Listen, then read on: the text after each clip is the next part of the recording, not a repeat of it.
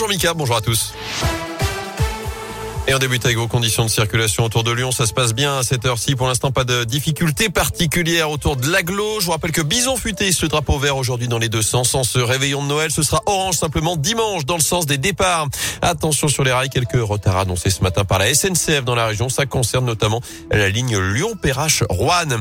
À la une donc, J-1 avant Noël. Alors cordon bleu ou pas, fin gourmet ou pas, c'est souvent l'occasion de proposer un menu qui sort de l'ordinaire. Alors pour le réveillon ce soir, vous êtes peut-être déjà derrière les fourneaux vous lancer dans les dernières courses ce matin. Et non, il n'y a pas que la dinde au marron dans la vie. La preuve Radio Scoop est allée à votre rencontre pour vous demander ce que vous alliez préparer.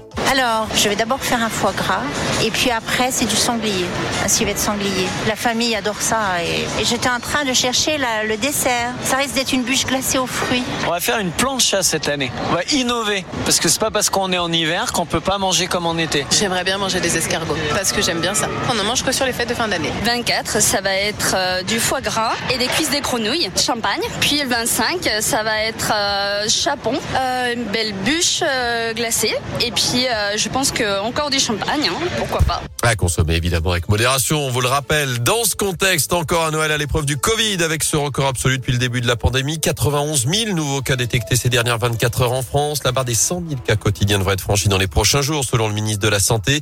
Olivier Véran qui souhaite réduire la durée d'isolement en cas de contamination variant Omicron. Elle est pour l'instant de 17 jours alors que le conseil scientifique craint de son côté une désorganisation possible de la société en janvier avec les arrêts de travail en pagaille et l'explosion des contaminations et des cas contacts actuellement.